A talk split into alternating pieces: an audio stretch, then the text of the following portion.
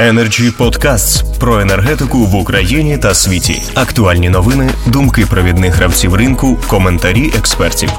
Energy Podcasts. І пані та панове е, від імені бізнес-спільноти Energy Club, яка об'єднує лідерів енергетики, ради вітати усіх учасників та глядачів Energy Freedom. Моє ім'я Максим Білявський, незалежний директор наглядової ради Запорізького абразивного комбінату і модератор сьогоднішнього заходу, яке присвячене питанню стратегії розвитку людського капіталу. Сьогодні разом з нами обговорювати цю вкрай важливу тему будуть топ-менеджери найбільших е, підприємств енергетичної галузі, керівники профільних навчальних закладів та знані фахівці у трудових ресурсах. Е, дозвольте представити учасників нашого діалогу. Юрій Бондаренко, віце-президент Сігре Україна, генеральний директор НТК НПАС Електро, заслужений енергетик України, Олег Бояринцев, виконавчий директор з персоналу на «Екенергату», Андрій Борщ, директор департаменту з управління персоналом та соціальними питаннями ПРАТ «Укргідроенерго», Костянтин Євтієв, HR-директор РГК, Надія Петрученка, СПП Development Ukraine, Максим Карпаш, проректор із міжнародних зв'язків стратегічного розвитку, професор кафедри архітектури та будівництва, доктор технічних наук, професор в університеті короля Данила, Марія Сохонос, проректор з наукової роботи Харківського національного університету міського господарства імені Бекета, доктор технічних наук, професор, Юрій Хомуш, директор Дрогобицького фахового коледжу нафти і газу, Андрій Закревський, генеральний директор НКЦ Ньюфолк інженер з видобутку нафти і газу. Іван Григорук, віце-президент Energy Club. Пропоную нашу дискусію побудувати із трьох частин. Перше коло обговорень це поточний стан справ е, у кадровому забезпеченні галузі, ключові запитання, як змінився ринок праці в умовах війни, наскільки ефективна поточна система заохочень та стимулів для працівників енергетичної галузі. Друге коло обговорень це перспективи і безпосередня стратегія розвитку людського капіталу. Ключовими запитаннями е, для обговорення я пропоную визнати наступні, які стан та перспективи системи підготовки кадрів в енергетичній галузі, нестандартні підходи до пошуку талантів та розвитку вмінь вже чинного інженерно-технічного персоналу. Ну і звісно, формування культури нульової толерантності до корупції, системи, символи та поведінка. Регламент для кожного спікера до 10 хвилин на два кола обговорень. Е, ну, це відповідно 5 хвилин по кожному е, колу обговорень. Ну і звісно, третя заключна частина відповіді та запитання, а також підведення підсумків. Пропоную розпочинати наш діалог і передаю слово Юрію Бондаренко. Доброго дня, колеги. Дякую енергоклабу за таку тему, яку ви підняли. І, хоча ви розбили на три частини, перше про стан. Я не буду зараз говорити про стан. Він складний по нашому кадровому персоналу. Тільки можу, можу сказати таку тезу: ми працюємо в енергетиці давно. Ми знаємо дефіцит кадрів на всьому рівні монтажників, наладчиків, проєктувальників інженерів, які сьогодні відповідають не тільки в Україні, а й в країнах Сходу. Це і Литва, і Польща, і Угорщина. Це я кажу свого досвіду, бо нас всюди запрошують допомогти і прийняти участь в нових рішеннях. Но в Україні ще є кадри, і тому я хочу сказати, що треба подумати, як ми цими кадрами будемо відновлювати нашу енергетику. Я раз ви дали мені першому слову, хочу зачитати звернення, яке Міжнародна рада з великих енергосистем, Український національний комітет ще до війни з цим зверненням звернувся до керівництва країни. Я його зачитаю, можливо, ви зрозумієте, наскільки це актуально, а потім підтримаєте і я дам пропозиції. Ми тоді ще до війни написали: ми представники організації, які розробляють, впроваджують новітні технології, які будують, монтують, експлуатують енергетичні об'єкти, транспортні системи, об'єкти житлово-комунальної сфери та соціальної інфраструктури, які забезпечують економічний розвиток, енергетичну безпеку, надійність та незалежність України звертаємось до керівництва країни з пропозицією змінити економічну концепцію розвитку України з соціальної на інноваційну. Ми виходимо з того, що розвинені країни, які займають передові позиції в світі, саме таким чином будують свою економіку. Сьогодні Україна обрала стратегію підтримки курсу країн G20. Двадцятка недавно засідала, а це курс енергетичний перехід та глобальне середовище для сталого зростання. Ви всі знаєте, що сьогодні Green Deal і е, перехід цей заявлений як концепція на це століття. Ці країни зараз ставлять завдання до 30-го, до 50-го року розвинути свою промисловість таким чином, щоб їх економічна енергетична безпека ґрунтувалась на найсучасніших інноваційних технологіях, які включають в себе нанотехнології, штучний інтелект, нові технології в енергетиці та будівництві, реалізуючи четвертий індустріальний етап розвитку. Ці країни визнають, що без інженера забезпечити технологічний прорив неможливо. Якщо Україна бере світовий вектор розвитку Green Deal або зеленої економіки, то ми повинні в найближчі роки оцінити своє місце в цих програмах і наш кадровий потенціал. Ми виходимо з того, що Україна на порозі своєї незалежності на початку 90-х років, ну а тепер уже і перед війною, мала у своєму розпорядженні одну з найпотужніших і розвинених енергосистем, промисловий машинобудівний потенціал, створювала обладнання світового класу, будувала та експлуатувала найскладніші енергетичні об'єкти, атомні ГЕС, ТЕС, гідроакумулююча станція. Я пишаюсь Дністровською ГЕС, якою сьогодні ми працюємо мала потужний будівельний комплекс. На жаль, на даний час ці позиції втрачені. Скоротилася кількість галузевих промислових і наукових інститутів, кількість фахівців промисловості, будівництві та енергетиці критично зменшилися обсяги професійної підготовки робітничих спеціальностей, молодих спеціалістів, випускників технічних закладів вищої освіти. Країна втратила ціле покоління інженерів.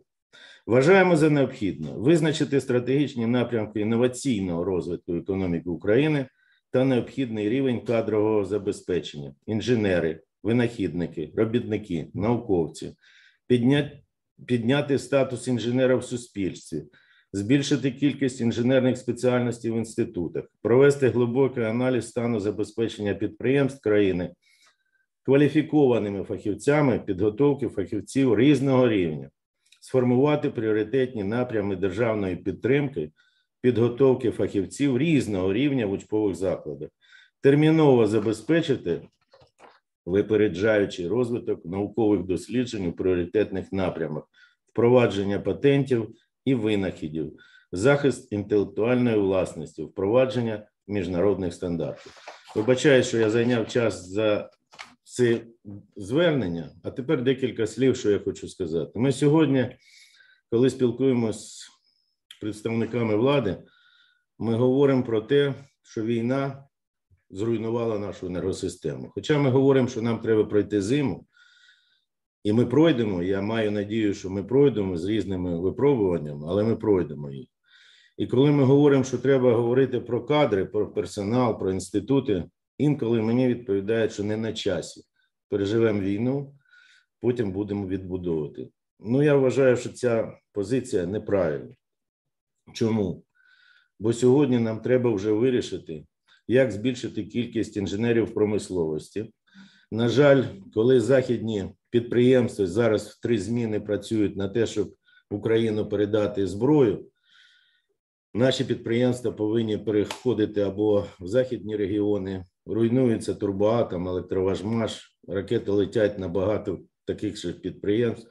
Це питання номер один. І тому я й кажу: якщо ми зараз не звернемось до інститутів, а ми від імені СІГРЕ Національного комітету України пропонуємо перше. Е, дійсно підняти рівень статус інженерів, а не тільки юристів, маркетинга, менеджерів. Нам треба інженери, щоб вони могли відбудувати підстанції електростанції. Це перше. Друге, ми переходимо до новітних технологій, які нам дають західні фірми. і нам треба знати міжнародні стандарти. Тільки молодь, яка сьогодні навчається, яка краще знає англійську мову, повинна підключитись до цих стандартів, і ми їх повинні створити свої українські, адаптуючи вимоги до обладнання, до тих технологій, які прийдуть. Тому я вважаю, ви підняли як енергоклаб дуже актуальну тему. Звернутися до інститутів і до промисловості. Нам треба об'єднатись і збільшити кількість готуємо підго, по підготовці інженерів. Нам треба, ну ми пропонуємо. Я б запропонував при Сігре для викладачів інститутів відкрити інженерну школу з новими термінами, з термінологією того, що вимагає електропедія. Це нові стандарти, які прийдуть в нашу енергетику. Ну от на цьому я б хотів закінчити, щоб не забирати більше часу.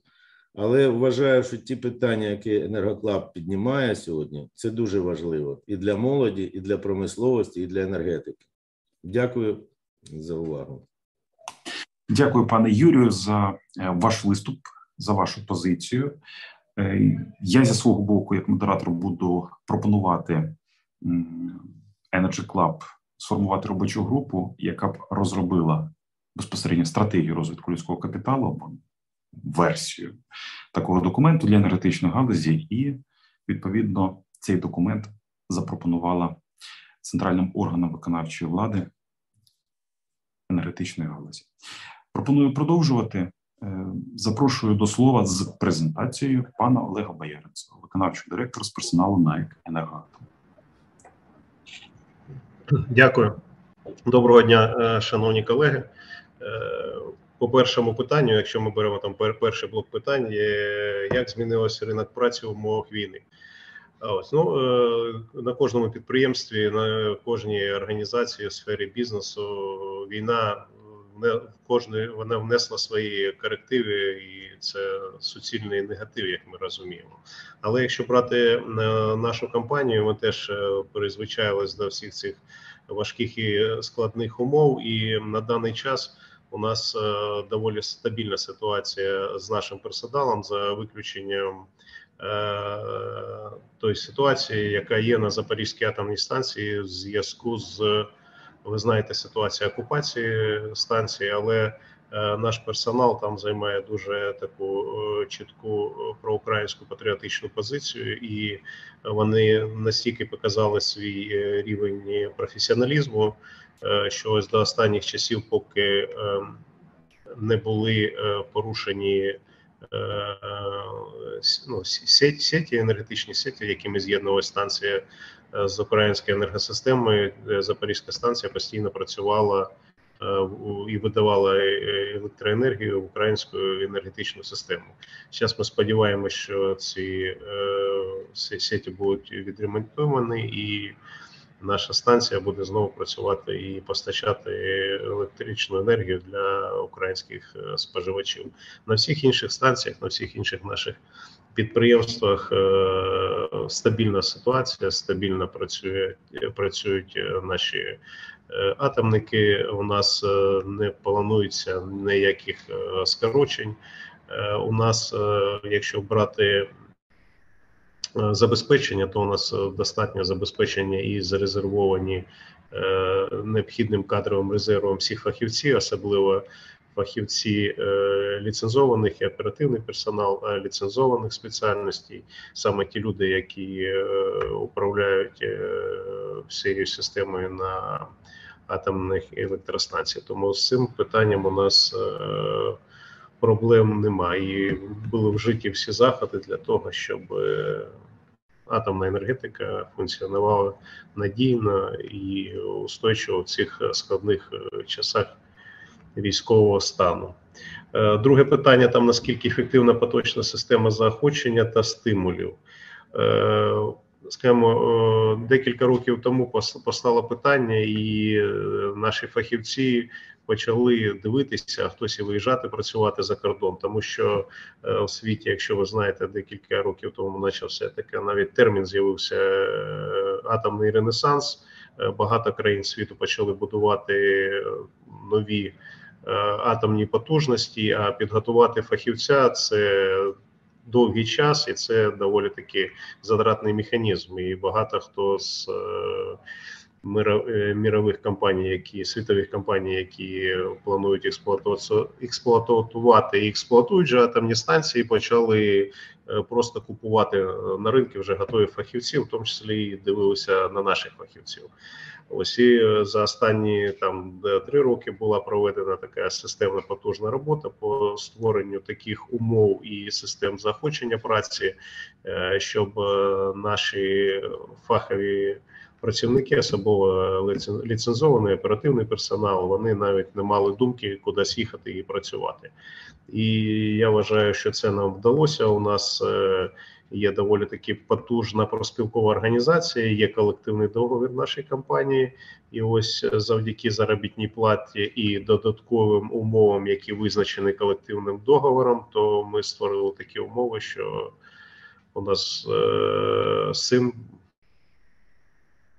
цього питання не виникало, щоб персонал переходив кудись. І відповідно е, у нас є навіть е, ну, черга не можна сказати, але достатня кількість бажаючих людей прийти і працювати до нас в компанію по різним напрямкам: і технічні, і економічні, і юридичні фахівці. І ось е, ситуація да, в зв'язку з військовою ситуацією у нас в деяких напрямках е, зменшилась умова оплати праці, але це в основному е, стосується топ-менеджменту компанії. Да? А що стосується саме людей, які займаються експлуатацією наших атомних енергоблоків, то в цьому питанні нічого. Не змінилося. Ну і у нас, якщо брати до воєнну ситуацію, то вперше, коли було підведення підсумків виконання колективного договору за рік, то констатували на конференції про спілкова організація, що перше було виконано колективний договор 100%. Ну це теж як один із таких елементів і стимулів для утримання професійного ну, професійних фахівців менеджменту компанії тут на, на місці на робочих містах в Україні. Ну це по першому блоку, напевно, все, що хотів сказати, яка ситуація у нас. Пане Олеже, дякую за вкрай важливу інформацію. Продовжимо наше спілкування вже в другому блоці запитань та відповідей. До нашої дискусії е, долучається Андрій Порщ, директор департаменту з управління персоналом та соціальними питаннями ПРАТ «Укргідроенерго». Запрошуємо пана Андрія до виступу. Знаходимось в резервному офісі, і в нас трохи є перепади зі зв'язком, і я не бачу конференцію. Мене чутно? Вас чутно дуже добре. Е, пропонуємо разом з нами обговорити перший блок запитань, власне, е, поточний стан справ з кадровим забезпеченням. Ну і наскільки ефективна поточна система преміювання та заохочення персоналу. Все я зрозумів, все бачу. Добренько, дякую. Що я можу сказати? Е, так, війна внесла значні корективи в роботу нашого підприємства, але зважаючи на це, що ми, е, починаючи з 2011 року, активно змінювали і систему мотивації, і систему підготовки персоналу, формували кадровий резерв. Е, на даний час ми не відчуваємо потреби або не відчуваємо проблеми в пошуку додаткових заходів мотивації, е, утримання персоналу і все інше. Як виступав колега з енергоатому, так ми маємо потужний колективний договір, маємо потужний соціальний пакет для наших працівників, маємо вдосконалену систему оплати праці і систему мотивації. Е, на першому етапі війни ми застосували такий механізм, як е, матеріальна допомога працівникам в значному розмірі. От. Але для керівників так ми застосували механізм зворотній, регресивний. Ми зменшили для керівників преміювання.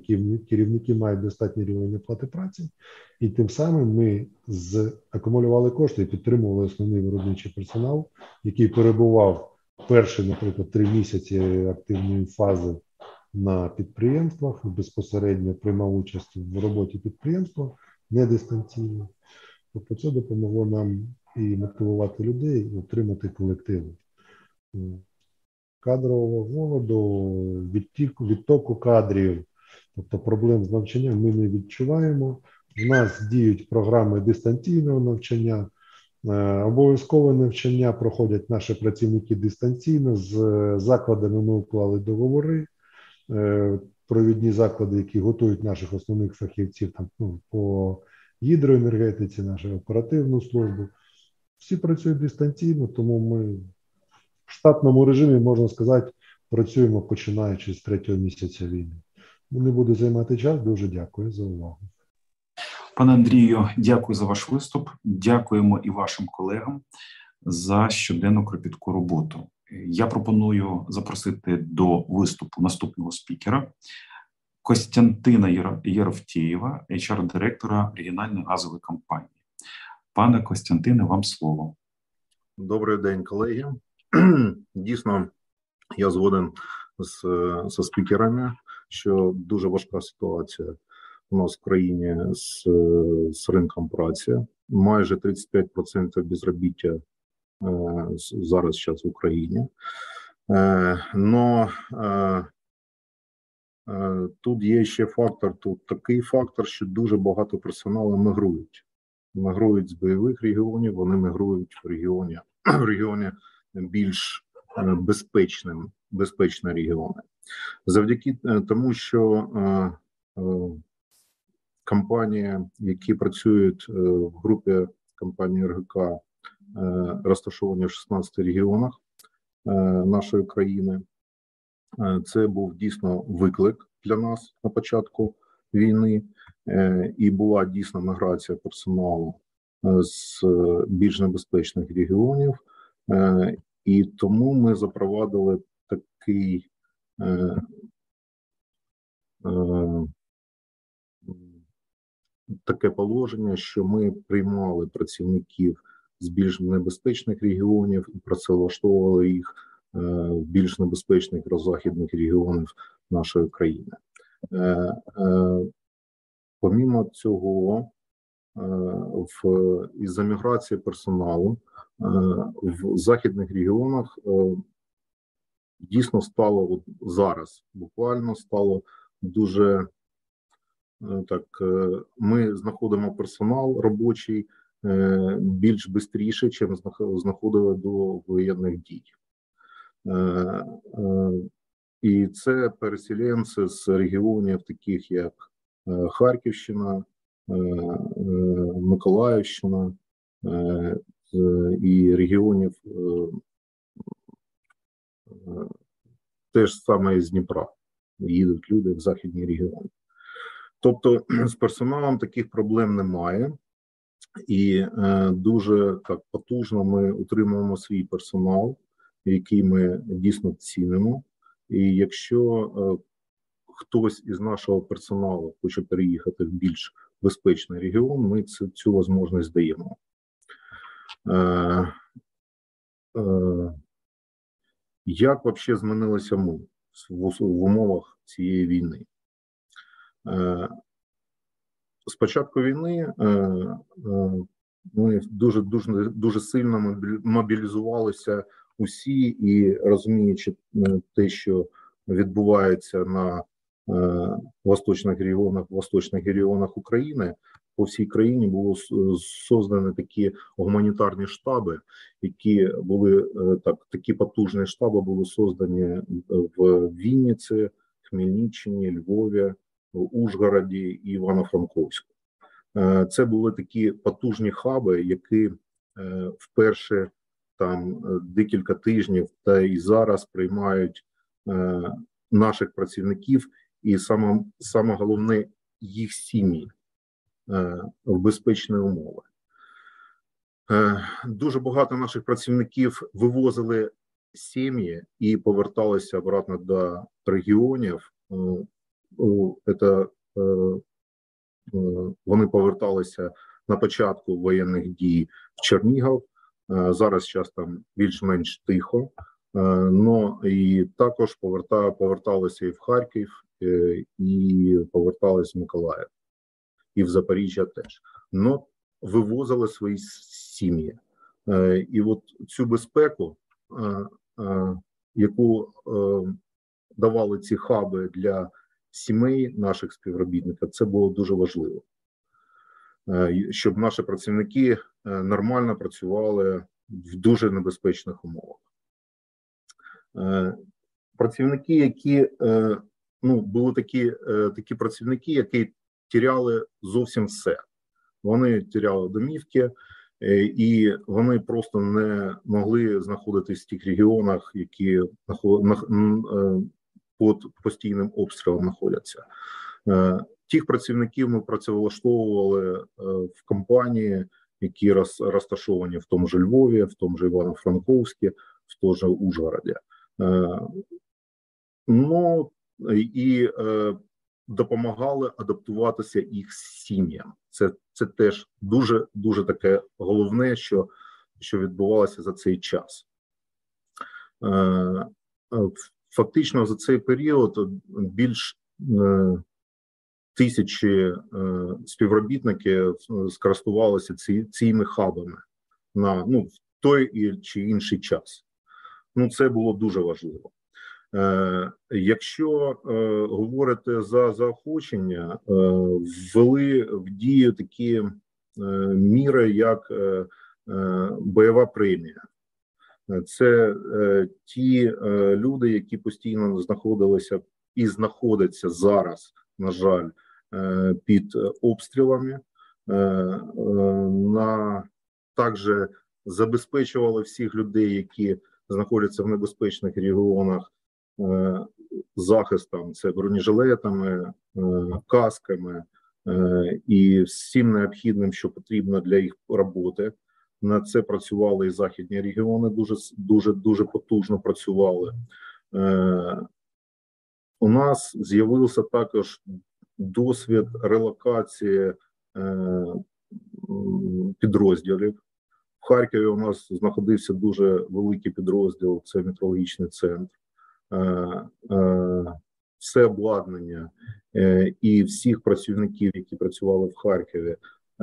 Пане Костянтине, я прошу вибачення, що вас перебуває, але хотів би звернути вашу увагу на можливість надання якомога меншої кількості деталей, оскільки нас дивляться не лише наші союзники, друзі, колеги, але і, на жаль, скоріш за все, вороги. Дякую за розуміння тут тут тут нічого такого немає. Ну ми е, дійсно такий дуже дуже потужний досвід. Був перевезення релокації наших працівників в інший регіон. Це да, це є і це зараз відбувається. Е, у мене є ще час. У вас ще буде час е, Добре. під другого коло обговорень, Добре. і там я думаю, ми більш детальніше е, з вами зможемо Е, розкрити суть питань перспективи і стратегії розвитку людського капіталу. Е, я пропоную власне переходити до е, другого кола обговорень і е, пропоную розпочати його з виступу е, нашої спікерки Надії Петрученко, SPP Development Ukraine. Будь ласка, пані Надія, ваш погляд на перспективи і розвиток людського капіталу з акцентом на культуру нульової толерантності до корупції. Вам слово. Добрий день, шановні колеги. Я відразу перепрошую з вашого дозволу. Я буду без відео, тому що у нас є якийсь такий складний зв'язок зараз. І для того, щоб бути почутою, хоча б буду без відео. Добре.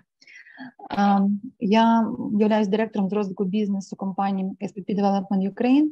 Ми компанія Український девелопер та генпідрядна організація, що будує енергетичні об'єкти та їх експлуатує.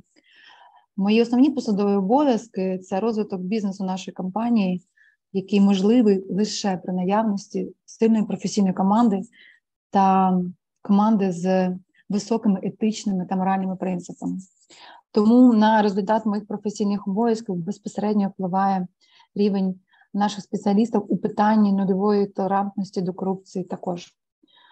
Всі ми з вами знаємо, що це не нове явище, воно не сьогодні підняте це питання, і дуже багато наших країн, партнерів та сусідніх країн мають досить успішний досвід у впровадженні саме культури нульової толерантності до корупції. І також ми з вами знаємо, що і сама наша держава працює в цьому питанні досить влучно, і ми маємо стратегію розроблену НАЗК яка також впроваджує ці основні напрямки. Оскільки це такий тандем між ем, професійний тандем між державою та суспільством, який об'єднує однією метою. Е, мета цього тандему це покращення добробуту, це покращення рівня життя кожного громадянина держави та встановлення законних правових відносин між державою та громадянином. Звичайно, що ми беремо до уваги всі ті здобутки, які робить наша держава, і всі ці кроки та напрямки, які вона визначила. Але оскільки ми є представниками бізнесу, а не органи виконавчої влади, тому я вважаю доцільним розглянути лише питання дотримання законодавства нашими громадянами у більш такому вузькому контексті, а саме в контексті нашої з сфери енергетичної. Навіть у ці такі складні часи, які ми з вами всі переживаємо, ми також переживаємо часи трансформації, і трансформація заключається в тому, ми це бачимо досить чітко на наших всіх колегах і спеціалістах. Кожен з нас робить максимально все можливе, щоб допомогти державі в цілому та кожному громадянину окремо. Досить тривалий час у нас у суспільстві складалася думка, що корупція це такий собі шлях стати успішним. Але вся ця парадигма вона занадто застаріла. Вона наскільки застаріла, що вона витісняється навіть без будь-яких спеціальних стратегій, без провадження спеціальних правил та намагань такі парадигми просто не можуть існувати у сучасному нашому світі, де ми з вами перебуваємо. І більш того, з розвитком технологічного світу, з розвитком зрівнення можливостей для всіх громадян, ця парадигма відходить подалі від нас. Ми з вами працюємо в сфері енергетики, яка досить тісно пов'язана з цифровізацією, і ми знаємо, що Україна це одна з самих найцифрових держав в світі. І для нас це унікальна можливість до свідомої нульової толерантності до корупції. У своїй компанії, у своїх спеціалістів ми формуємо і спонукаємо колектив таким чином. Один з таких дуже простих механізмів це цінувати талант, здібність, наполегливості людей і старанність працівника без будь-яких е, кумовство, так е, і все таке інше. І сьогодні, коли ми формуємо орієнтир на здібності, на таланти, і коли ми поважаємо а, талант здібності найбільше, то цей статус соціально росте. Тому е, більш того, е, корупція дуже обмежує е, реалізацію талантів, так а нульова толерантність до корупції підвищує їх. Ми впроваджуємо досить високі е, етичні стандарти поведінки працівників. Таким шляхом, що кожен працівник е, зобов'язаний дотримуватися загальних вимог щодо етичної поведінки, і це є обов'язковий елемент родової дисципліни. І атмосфера, в якій є осуд та нетерпимість до корупції, вона сприяє тому, що кожен працівник брає цю атмосферу і її продовжує а вже потім він перекладає цю атмосферу на свої професійні взаємовідносини з в колі своїх професійних ком'юніті. І якби це не звучало популістично, я вважаю, що кожен представник бізнесу повинен починати з себе зсередини своєї компанії, з свого персоналу та виховувати в своїх працівниках а, саме нульову толерантність до будь-яких проявів корупції. І тим самим ми будемо відповідати основним постулатам нашої держави, яка також робить все можливе і навіть ці нелегкі часи для того, щоб, врешті-решт, позбавитися, позбавитися корупції як на низькому рівні, так і на більш високий. Дуже дякую, Максим. Дякую, пані Надія, за ваш виступ. Дійсно, корупція це головний ворог розвитку.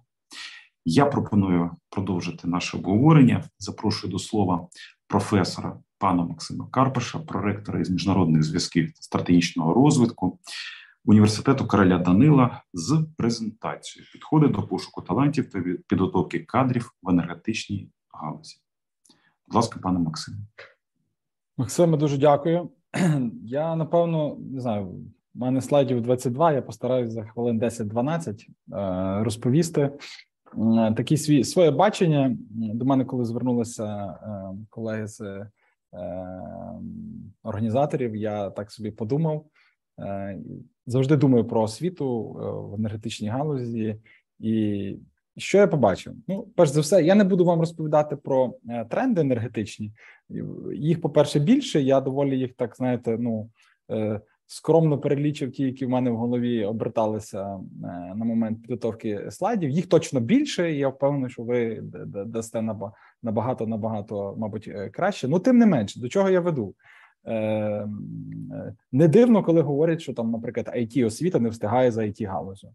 Так, там тренди змінюються набагато швидше, але енергетика, мені здається, в останніх там років 4-5 ну демонструє не не гірші е, темпи оновлення там технологій, зміни взагалі е, підходів багатьох. Е, і, що це цікаво? А на вступі і взяв я статистику відкрита, абсолютно статистика по вступу, яка є, може кожен її подивитися, по зарахованих на базі школи. Так, тобто я не брав магістратуру, я не брав до уваги е, зарахування після коледжів. Більшість цих людей, як правило, вже працюють десь. А тут проте Е, так, ну тобто, хто йде зразу після школи на які спеціальності? Це дуже цікаво подивитися в розрізі в плані бюджету, е, в плані е, спеціальностей і в плані контрактів, і і все решта. Ну, ось приклад: три спеціальності: нафтогазова інженерія, гірництво і там науки про землю, бо там багато йде про геологію, про ресурси і тому подібне. Ну, подивіться, не так багато, так тобто. Якщо подивитися по бюджету, то найбільше бере науки про землю, але ми розуміємо, що там дуже багато е, е, спеціальностей, які е, охоплюють так, тобто освітніх програм, не тільки там геологія корисних копалин чи нафтогазу, які нас цікавлять там і і інші речі, там, але тим не менш, ось ось вам приклад, скільки держава держава в середньому дивіться, в 2021 році замовила 300, забуло зараховано, держава замовила 362 Е, особи на всю країну. Тобто, там, щоб ви розуміли, мова йде про десь е, близько 30 університетів, закладів вищої освіти. Е, мало того, цікаво дивитися на контракт. По контракту, як ви бачите, з зростанням повільним, дуже повільним, майже мікроскопічним зростанням замовлення державного. Ну відповідно, паде замовлення, ну тобто контрактні студенти. Ну і власне кажучи, поповнення тобто сумарний баланс він по суті незмінний. Цікава статистика, мабуть, треба було третім слайдом, наступним слайдом дати. Е, Зверніть увагу, тут які числа, так? Е, найвище там 360. Ось е, вся електрика по бюджету вона росте і по контракту, і по бюджету. Це єдина по суті галузь, яка ну показує фантастичний по суті ріст. Ось ми маємо у 2021 році 1750 чоловік ем, електриків. Там дуже багато спеціальностей. Я ще поясню. Ну тобто, це не порівнювано. Енергетичні спеціальності ситуація, власне кажучи, дуже сумна. Тобто, за виключенням от е, електрики, електротехніки, електромеханіки, ситуація дуже сумна. Тобто, всі разом не добирають, мабуть, і е, до 300 чоловік на всю країну. Е, найгірша ситуація по гідроенергетиці. По суті, її вже дивіться в 2021 році на бюджет набрали 7 чоловік. На контракт взагалі не набрали. Е, от е, на інші галузі енергетичне машинобудування там і тому подібне. Ну так, постільки, поскільки теплоенергетика дуже мені дивно, чому так слабо теплоенергетика користується попитом. Ну, мабуть, про це ще поговоримо. Тобто, якщо подивитися, так я собі взяв в підсумку, то державне замовлення дуже незначно зростає. Чи це Міністерство освіти і науки, чи це е, ну, бо університети не мають впливу по суті на це. У нас тільки механізм такий в університетів є, як ми виконуємо державне замовлення, тобто то, що нам дали, ми виконуємо. Нам є шанс, що нам його збільшать на другий рік там на 5-10%. Ну, таке інкрементальне зростання не завжди вдається досягти. Я думаю, колеги з вищої освіти не не дадуть е, збрехати, можливо, поправлять. Обсяги контрактно відповідно падають. Це очевидна річ. Електрика росте на фоні. Ну чому? Тому що в ній багато йде про відновну, про ті тренди, які йдуть та нові в галузі. Е, і ну, вона в себе поглинає більше, бо напевно на рівні чиновників в міністерствах здається, що електриків треба багато, і це в принципі так, бо всі вони знаходять роботу. Середній бал падає. Я цю статистику не не збирав, але насправді він падає. Середній бал по ЗНО, тобто якість вступника після школи, які йдуть на наші інженерні спеціальності, він падає. На деяких напрямках, наприклад, на гірництві, ми можемо зустріти уже середній бал там на рівні ну, мінімального на рівні 125, е, який встановлений розумієте, державою. Це при тому, що, наприклад, в медицині 150, і там ще згадайте, медики перший рік е, опиралися цьому. У нас іде вже на рівні 130 балів. Ну тобто, це люди, які студенти, е, вступники, які ну яких треба донавчати, суттєво донавчати за кордоном, би навіть запровадили їм курс вирівнювання. Вони б ще рік підтягувались плані базових дисциплін. У нас ми їх звичайно ну такої практики немає. Ось е, ну гідроенергетика, як я вже сказав, по суті, загинула. Мені дивно, якщо подивитися на ті графіки, я презентацію організатори мають. Е, теплоенергетика програє нафтогазовій інженерії. Хоча насправді нафтогазова інженерія це більше про ресурси, е, так а ну, теплоенергетика в більшості все-таки про споживання, і ну тут трошки дисбаланс, як на як на мене. Цей рік буде дуже складний. Проміжних підсумків є. Ну очевидно, втрати будуть по набору у всіх е, енергетичних е, галузях. Можливо, десь магістратура підтягнеться. Ну, ми всі розуміємо, за рахунок чого вона підтягується. Ось е, а по суті, вона і це знов таки нагадую, магістратура це в більшості людей, які вже працюють, які вже працевлаштовані. А по нових, я думаю, втрати будуть і вони будуть рости далі, тому що будуть відрахування. Ті, хто за кордоном не можуть. Є якісь галузі, які постають, а перелік е, спеціальностей на них не відповідає. Я от навожу відновлену енергетику, я гарант програми, ще про неї трошки скажу. Нема стандарту освітнього, нема спеціальності, де є відновлена енергетика. Ми її впихаємо в якісь інші спеціальності, а насправді ну так не має бути. Вона не відповідає тим державам, бо на кожну спеціальність держава розробляє стандарт освітній, принцип, який обов'язковий до застосування. А таких галузей деяких ну ми галузі створюються, а спеціальностей спеціальностей нема. Не означає, що програм нема, а навіть нема з чого починати. Вона ну в принципі не відповідає. Е, е, ну, скажімо, позиції держави цього відповідно і державних місць немає, і контракту немає, нічого немає. Ось, от я так перелічив. Ну скоріше за все, їх буде більше, їх є, їх є точно більше. Ну, тим не менш, це це така проблема, де я можливо би закликав от компанії, керівників е, відділів по ну, управлінню талантами, е, людськими ресурсами. Можливо, десь ініціюйте, звертайтеся до міністерства, щоб вони ну, хоч трошечки якусь дискусію починали. Бо коли ми задаємо питання системи, ну кажуть, галузь економіка не потребує. Ну як це адаптуйтесь до того, що є. Ну, так як е, розкажу просто про створення, створювалась програма ще в університеті. Я зараз прийшов в інший університет Нафтигазу. Ну, тим менше, це була екосистема, і це була відповідь на потребу індустрії. Так, ми розуміємо, що відновлення енергетиці, по суті, мало хто готує. Насправді, ми пішли нестандартним способом. Ми пішли через якраз такий, знаєте, екосистемний підхід, коли і, і, і діти приходять в науковий музей, і магістри вчать цих Е, дітей, і потім вони ж е, на практику йдуть, і міжнародні проекти, і вони беруть участь і стажування. Хоч і пандемія нам трошечки завадила, але тим не менше нам нам вдалося студентів за кордон відправити і онлайн це зробити вже на перших курсах. Е, нас підтримав проект енергетичної безпеки. Я думаю, його тут практично всі учасники знають. В плані і обладнання, і, і, і запрошених викладачів нам вдалося запросити кількох дуже нестандартних людей там із Британії. Наприклад, ми співпрацюємо з е, екобюро е, Української греко-католицької церкви, які мають чудовий доступ до громад та до спільнот.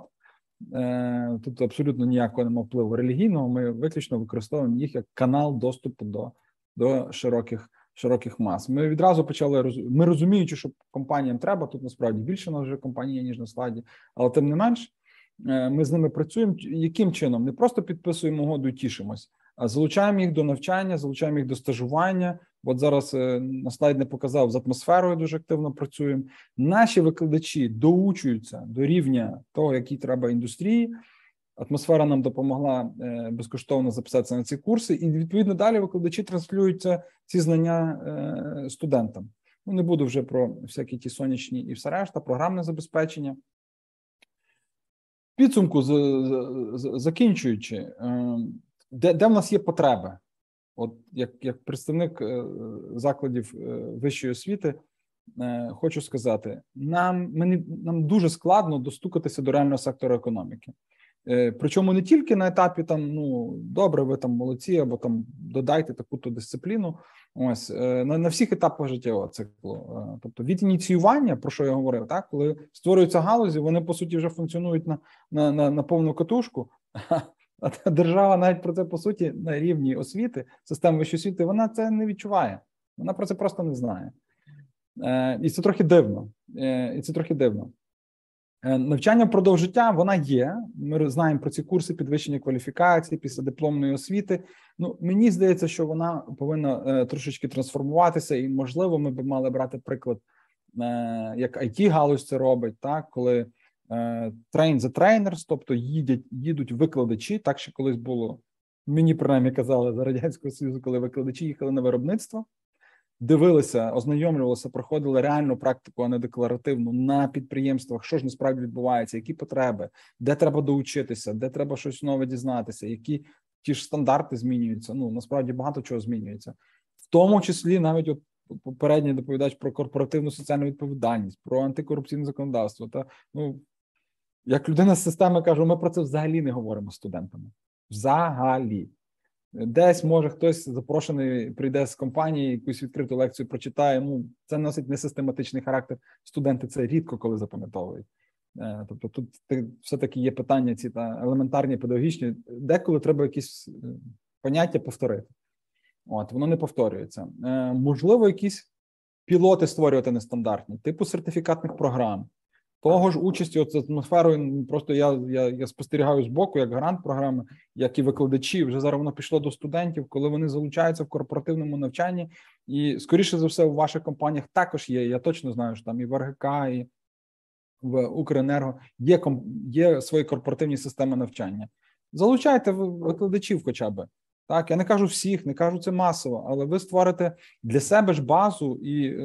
Е, фантастичну систему лояльності, і вони потім зможуть самі ж залучити розумних мотивованих студентів. Бо як студент не мотивований, в нього даруйте ну прохідний бал 130.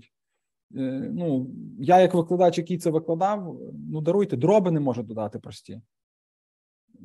Не може дроби дитина додати. Ну Про що ми можемо з ним говорити? Про які там високі, або як нам розповідали е, з електрики, ходить по навколо трансформатора, шукає другу обмотку е, людина. Ну, пройшов чотири курси навчання і не знає. Розумієте, йому завжди як це, дві обмотки на схемі показували, він думав, що десь друга. Він її вживу не бачив.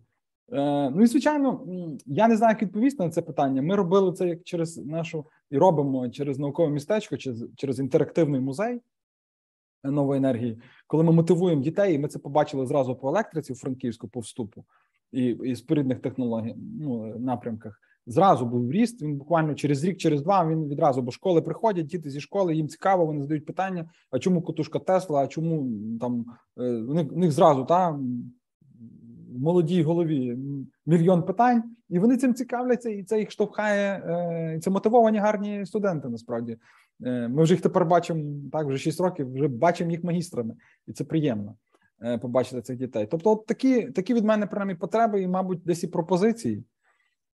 Даруйте, якщо я трохи задовго. Дякую, Пане Максиме. Дякуємо вам за щиру, інформативну та професійну позицію виступ безпосередньо. Розраховуємо на вашу участь у формуванні е, стратегії розвитку людського капіталу енергетичної галузі. Я все ж таки сподіваюся, що е, ми цю роботу разом з е, учасниками або з більшою кількістю сьогоднішніх спікерів продовжимо.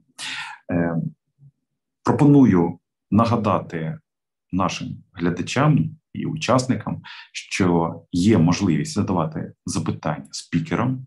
У нас доволі е, сьогодні поважне, цікаве інтелектуальне представництво, і тема, яку власне ми розпочали розглядати, я сподіваюся, не остання наша зустріч, е, теж доволі актуальна, і я би навіть би сказав, базова, враховуючи і початок нового навчального сезону, і початок безпрецедентного осінньо-зимового періоду. Я пропоную продовжувати нашу роботу. Е, запрошую до слова пані Марію Сухонос, проректора з наукової роботи Харківського національного університету міського господарства, доктора технічних наук, професора. Будь ласка, пані Марія, вам слово. Доброго дня, пане Максиме. Доброго дня, шановні колеги. Перш за все, я хочу подякувати пану Юрію е, за е, його перший меседж, що питання освіти не мають бути відкладені на більш такий тривалий період вирішення, тобто це е, наше майбутнє. Е, діти мають навчатися кожного дня е, всупереч усім тим подіям, які зараз відбуваються в нашій країні. І ми університети, особливо Харківський університет, повірте мені, дуже багато зараз працюємо, щоб відновити, щоб освітній процес йшов так, як він має йти у європейській країні. Е, власне кажучи, е, наш університет е, повністю відновив свою роботу е, е, ще у на початку бойових дій. Тобто, ми тільки тиждень е, взяли себе для адаптування і вирішення особистих питань наших колег, а потім вже приступили до роботи в повному обсязі. Як то кажуть, не було б щастя, де нещастя помогло. Тобто саме процес два роки пандемії дозволили нам повністю відновити цей процес процеси перейти на дистанційну форму навчання. Що стосується підготовки фахівців, е, як вона зараз здійснюється е, в нашому університеті, ми майже 65 років готуємо фахівців для енергетичного е, енергетичних підприємств. Так необхідно відзначити, що особливістю нашого університету є саме енергетика міст. Тобто це комунальна енергетика, а також та енергетика, яка забезпечує функціонування Е, міста територій, і власне тому ми готуємо за цією спрямованістю наших фахівців. Е, на сьогоднішній день в нас е, є деякі моменти, на які які хотілося б ліквідувати. Це більше ступені пов'язано з тим, що немає доступу до лабораторних фондів, але ми перевели всі ці заняття до е, таких відеороликів, тобто які їх до е, програмних продуктів, які дозволяють імітувати деякі технічні процеси, і це допомагає нам у якісній підготовці фахівців. Е, е, в чому ми бачимо перспективу розвитку і вже працюємо за цим питанням майже 5 років. Це безумовно дуальні програми освіти, коли роботодавець бере активну участь не тільки у формуванні змістовної частини, е, а й в е, наданні тих практичних знань, які е, потребує фахівець, які академічна спільнота не може дати. Також ще одним Позитивним моментом є, е, що викладачі мають проходити постійні стажування на реальних підприємствах, і наш університет саме йде таким шляхом за інженерними спеціальностями. Е, тільки по книжках або статтях неможливо зараз навчати студентів. Необхідно, щоб вони бачили кожного дня, що відбувається на підприємствах, і це також буде сприяти тому, що студенти не будуть е, боятися інженерних спеціальностей, а будуть бачити, як це працює е, в реальному житті, і будуть е, вже йти на підприємства і працювати. Е, без страха перед тим, що вони щось зможуть, щось не зможуть. В нас зараз за енергетичним напрямом діють три такі програми: це з групою НАК Нафтогаз. Е, саме по спеціальності Нафтогазова інженерія та технології. Це дуальна, е, майже дуальна програма, тому що е, ну, зараз є проблеми з тим, щоб студенти відвідували підприємства і проходили там навчання. Також з Некокоренерго ми вже 5 років проводимо таку дуальну програму як магістральні електричні мережі, перспективи та розвиток розвиток. Дуже е, ефективна е, форма такого навчання, дуже велика кількість е, фахівців, які відвідали воочу. Ну тоді ще було можливо таке. А потім вже онлайн проводили заняття, які студентам були, як то кажуть, приємний сюрприз. Е, вони мали спілкуватися з топ-менеджерами, бачити їх, е, задавати будь-які питання, і вже це ну має на собі таку велику позитивну ситуацію, тому що е, вісім випускників з першого року навчання за цією програмою усі побажали працевлаштуватися в НЕК «Укренерго» і були працевлаштовані у різних підрозділах. Ми працюємо е, дуже е, плідно із комунальними підприємствами е, Харкова і Харківської області, це і харківські теплові мережі, і також наші студенти кожного дня розуміють. Е, розуміють технологічні процеси, бачать їх воочі, відвідують заняття, і це дуже важливо. Е, в чому я бачу підтримку з боку роботодавців цього приводу? Ми університети готові співпрацювати і є позитивний досвід. Ви готові співпрацювати, і у вас є також е, позитивний досвід.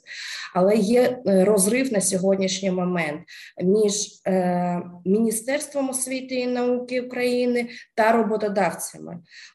В чому цей розрив? В тому, що стандарти, які розробляються Міністерством освіти і науки, вони не відповідають вашим вимогам або недостатньо відповідають, і вони потребують вашої участі і е, безпосередньо е, пропозицій до тих компетенцій, які потім будуть закладатися у стандарт. Так, університети мають право вносити деякі корективи у вибіркову частину освітніх програм. Так, ми вносимо туди, але це тільки 40% від загального об'єму освітнього компоненти, і ось ці 60% так також мають відповідати вашим вимогам, тому що ви потім берете цих людей до роботи і ви покладаєте на них ті обов'язки, які вони мають якісно виконувати. Тому е, ось така більш ретельна позиція е, реального сектору економіки, підприємств, роботодавців до освітньої компоненти, до її змістовної частини, мабуть, на сьогодні це є тим шляхом, який поштовхне усю цю систему до більш професійної професійної підготовки. Е, що стосується молодших фахівців, на базі університету також працює коледж електротехнічний, і ми готуємо фахівців за робочими процесами, е, робочими професіями. Але е, всупереч всьому, ці е, е, молоді фахівці або продовжують навчання далі, але не хочуть Е, одразу після закінчення коледжу працевлаштовуватися, тому що вони не знають, де вони потрібні. Нам також необхідний е, від роботодавців фідбек щодо наявних вакансій, щодо потреби. Лише деякі підприємства, це і Е, турбатом звертаються до нас щороку щодо потреби тих фахівців, які їм зараз необхідні, або на рік-два. Попереду, е, але е, вперед, але ми зовсім не знаємо, яку пропозицію ми можемо зробити нашим студентам, поки вони навчаються. Тому є пропозиція більш плідно е, співпрацювати з цього приводу. Е, заходьте до нас, е, інформуйте нас. Ми згодні підготовлювати для вас фахівців. Не те, що згодні, ми готові. Ми кожного дня це робимо, але ми маємо розуміти, що нам обіцяти дітям, що нам говорити їм, де вони будуть працювати. І це е, гарантія працевлаштування є для дітей, для студентів на сьогоднішній момент. Це е, головний важель для прийняття рішення щодо вибору професії. Ну, мабуть, в мене коротко все. Дякую. Пані Марія, дякую вам за вашу позицію.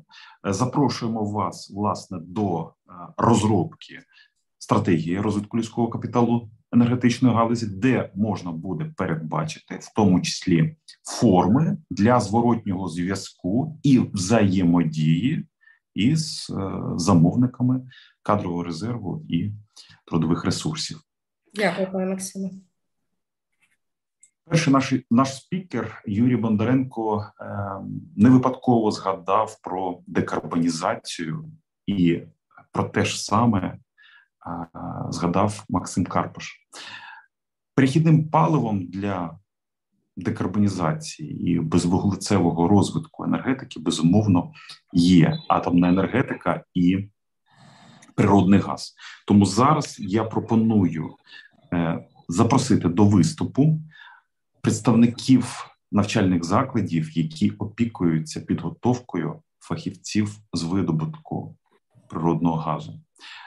Запрошую Андрія Закревського, заступника директора Інституту нафти і газу Національного технічного університету Полтавська політехніка імені Юрія Кондратюка до слова. Пане Андрію, будь ласка.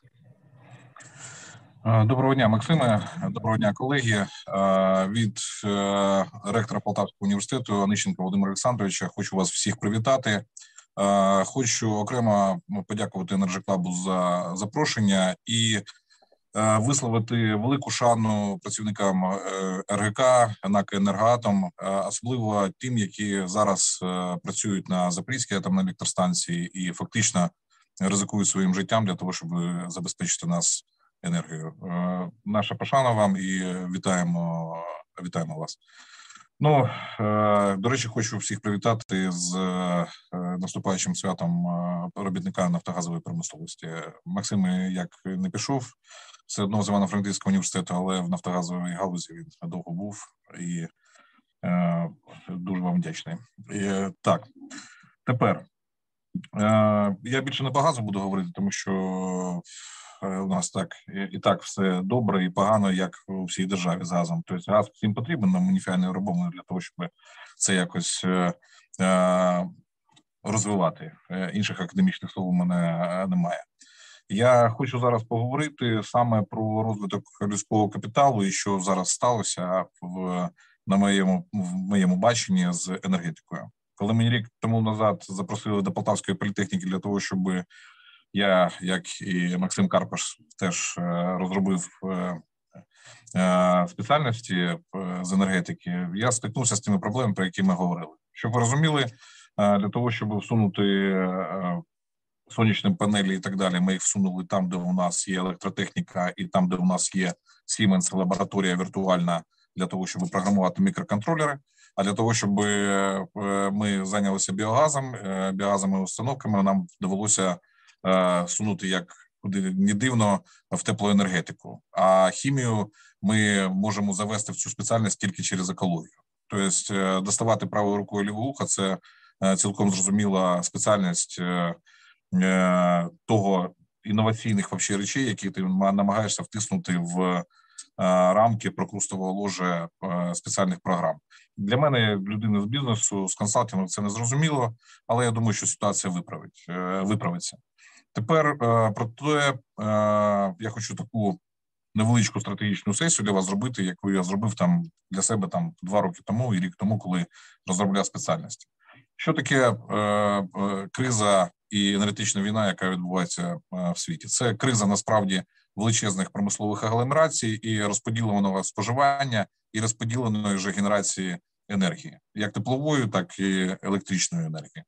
От крім того, це екологічна криза, яка призводить до того, що е, викопні палива будуть використовуватися тільки як складні сполуки, а спалювати ми будемо тільки відновлювальні види енергетики, тобто е, відновлювальний там метан і так далі.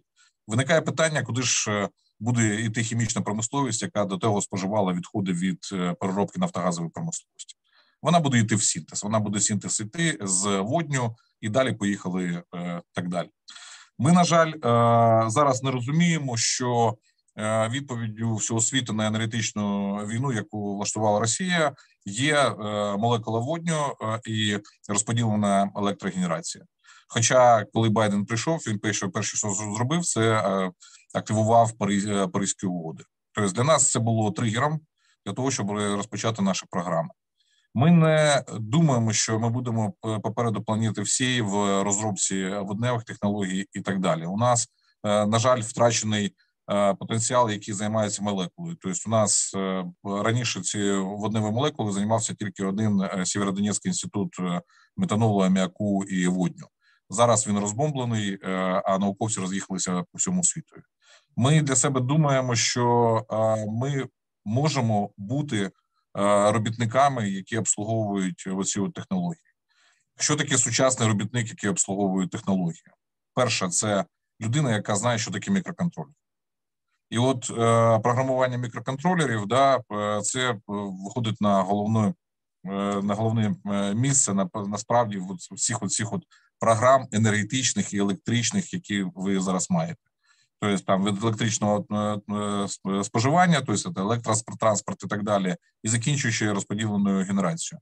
У вас проблема буде зараз не в тому, що ви там нового там Жору Балагана знайти на атомну електростанцію, да там через Одеський університет. У вас було буде проблема, де взяти е, людину, яка програмує е, на мікроконтролерах. Слава Богу, у нас є лабораторія Сіменса віртуальна, і ми там можемо щось там е, робити. Але все одно виникає питання, де ж брати програмістів. І вибачте, будь ласка, коли у вас програміст гарантований, який програмує ігри чи веб-сайти, заробляє півтори-дві тисячі доларів. Да, що вже ви можете запропонувати програмісту мікроконтролерів? Як мінімум, дві тисячі доларів і більше. Да? А тепер виникає питання: як пояснити людині, яка поступає, чи його батькові, що йому треба поступати не на it технології, а там, е, де є програмування мікроконтролерів. Оце от е, розрив усім поясненням, він скоро сам з'явиться там через 4-5 років, коли у вас почнуть масово летіти інвертори і так далі. Ви зрозумієте, що вам треба потрібен е, програміст саме, тому що та компанія китайська, яка була вже пішла, та німецька компанія здалась е, з чимось ще, винайшла новий протокол і так далі. Хто буде ремонтувати? Як раніше вона ми шукали сантехніка, ми будемо шукати цього е, людину, яка буде програмувати мікроконтролери, знати C, C++ і е, так далі. Ми йдемо в цю сферу. Що ти можеш дати цій людині? От Максим Карпаш дуже класно показав діаграму яка є. Тобто, це людина, яка повинна е, вибрати чомусь не it технологію, якщо вона гарно обізнана в математиці, а вибрати саме е, енергетичну енергетичну спеціальність. Е, досвід цього року нам показав, тому що у нас е, на спеціальності спеціальності, е, які мають бюджет, має бюджет, да, тобто оплачені спеціальності, у нас був конкурс. Контракти не пішли. Так, тому що людина в той момент вона вибирає, е, що йому вибрати е, контракт заплатити на айтішників, який е, заробляє гроші нормальні, чи піти в енергетику. Тобто, і тому конкурс там, де контракти, ну слава Богу, набрали групу. Да? По статистиці, які я зараз бачу, то не беремо. Тепла енергетика це катастрофа з двох причин. Перше, це оцей недолуга ситуація, що ми по біогазу, біометану, вообще по утилізації відходів виробництва з нього біогазу. У нас там ми не можемо залучити туди хімію. Ми не можемо поставити туди окрему спеціальність для того, щоб зрозуміти, для чого це робиться, як це буде робитися, для того, щоб зробити нормального технолога. Оце проблема, це ключова, і ми повинні її вирішити. На рахунок першого звернення, якого нам сьогодні зачитувало, вас там не було розподіленої генерації, розподіленої енергоспоживання. Зараз криза і війна, яка буде е, робиться зараз, вона буде вирішена а в Америці сонячною енергетикою, вітровою енергетикою і синтезом е, водню і е, метану, метанолу і так далі. В Європі вже 200 мільярдів доларів виділяє Німеччина не для того, щоб вступити в проекти Північного моря, а для того, щоб розробити альтернативну енергетику, підсилити свої можливості до альтернативної енергетики. От е, в вашому зверненні не вистачає. Е, ну, якщо коротко, то проблема, яку ми сказали, що треба все ж таки стандартизувати е, хоча б три спеціальності по відновлюваній енергетиці. Підходжу до третьої спеціальності, звертаюся там до НАК Укренерго, до НАК Енергоатома і так далі. Яка проблема не не вирішується і не буде вирішена ніколи, а буде створена окрема спеціальність спеціалізація це проблема розподіленого споживання, це проблема диспетчеризації. Третю освітню спеціальність, яку ми заснували, і з наступного року ми будемо її робити. Це магістерська спеціальність, яка стосується саме диспетчерів е, е, енергоринку.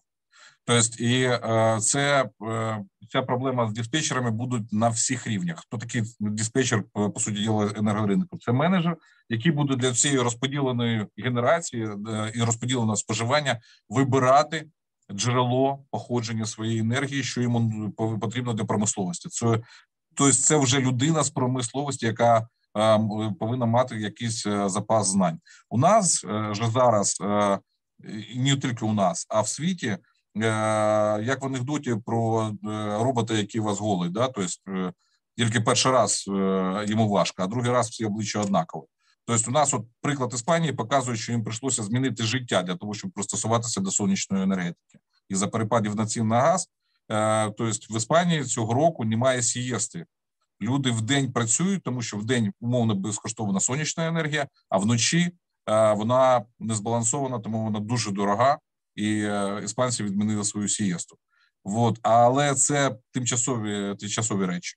Скоро от питання диспетчеризації і розподілення енергії буде стояти у вас е, на другому місці після того, як ви знайдете собі е, людину, яка буде вам е, робити просто щоб ваші насоси працювали, щоб ваші інвертори працювали. Для того, щоб ви працювали що завгодно, ви будете думати, де взяти цього програміста від C, C і C для того, щоб це зробити.